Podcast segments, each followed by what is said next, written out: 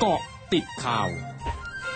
เกาะติดข่าว 9 นาฬิกา 31 นาที 25 พฤศจิกายน 2564 นายธนกร วังบุญคงชนะโฆษกประจำสำนักนายกรัฐมนตรีขอบคุณนายอภิชาติไพรรุ่งเรืองประธาน สหพันธ์การขนส่งทางบกแห่งประเทศไทย และผู้ประกอบการขนส่ง ที่ตอบรับความพยายามและพอใจการแก้ปัญหาของรัฐบาล ตามมติคณะกรรมการบริหารนโยบายพลังงาน หรือกบง ถือเป็นความร่วมมือระหว่างภาครัฐ และผู้ประกอบการในการแก้ไขปัญหาทางนี้นายกรัฐมนตรีให้ความสำคัญดูแลผู้ประกอบการทุกกลุ่ม โดยได้มีการปรับสูตรไบโอดีเซลเหลือเพียง B7 กลุ่มค่าการตลาด 1 บาท 40 สตางค์ต่อลิตร มีผลตั้งแต่วันที่ 1 ธันวาคมนี้ถึง 31 มีนาคมปีหน้า ขณะที่กองทุนน้ำมันเชื้อเพลิงยังคงตึงราคาขายดีเซลไม่เกิน 30 บาทต่อลิตร คาดในช่วง 4 เดือนข้างหน้าจะเหลือ 28 บาทต่อลิตร นายแพทย์ระวีมาชมาดล สสบัญชีรายชื่อและหัวหน้าพักพลังธรรมใหม่เผย กลุ่มพักเล็กจะหารือประเด็นการเสนอร่างแก้ไขกฎหมายประกอบรัฐธรรมนูญว่าด้วยการเลือกตั้งสสและกฎหมายประกอบรัฐธรรมนูญว่าด้วยพักการเมืองในวันพรุ่งนี้ เวลา 12 นาฬิกา ซึ่งแนวโน้มในการหารือของกลุ่มพักเล็กคงจะเห็นด้วยกับการคำนวณสสบัญชีรายชื่อแบบของพักก้าวไกล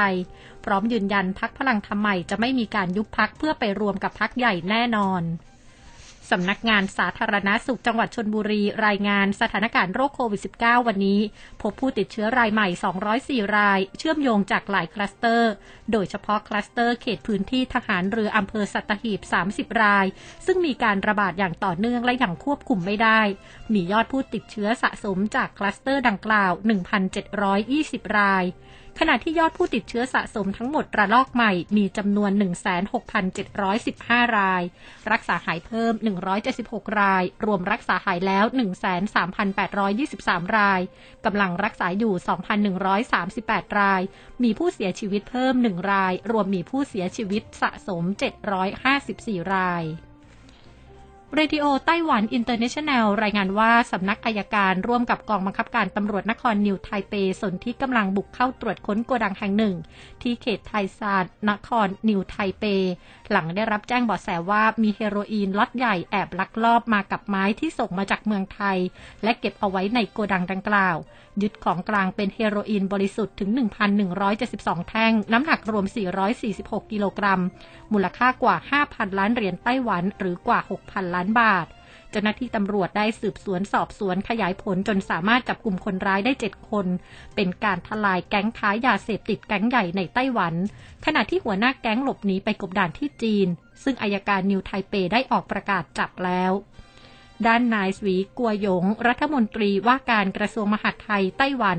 เรียกร้องให้จีนเร่งส่งตัวคนร้ายมาให้ไต้หวันดำเนินการลงโทษโดยเร็ว ตามความร่วมมือปราบปรามอาชญากรรมระหว่างช่องแคบไต้หวัน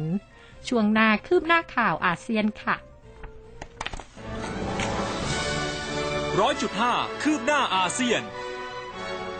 ธนาคารกลางเกาหลีใต้ประกาศขึ้นอัตราดอกเบี้ยนโยบายร้อยละ 0.25 สู่ระดับร้อยละหนึ่งในการประชุมวันนี้ โดยมีเป้าหมายที่จะสกัดการพุ่งขึ้นของเงินเฟ้อและหนี้สินภาคครัวเรือน ทั้งนี้การปรับขึ้นอัตราดอกเบี้ยในวันนี้เป็นไปตามการคาดการณ์ของนักวิเคราะห์ส่วนใหญ่ และถือเป็นการยุติการคงอัตราดอกเบี้ยที่ระดับใกล้ร้อยละศูนย์เป็นเวลานานถึง 20 เดือน เพื่อกระตุ้นเศรษฐกิจให้ฟื้นตัวจากผลกระทบของโรคโควิด -19 ที่แพร่ระบาดในประเทศ ทั้งหมดคือเกาะติดข่าวในช่วงนี้ภัยดัญญางานสถินรายงานค่ะ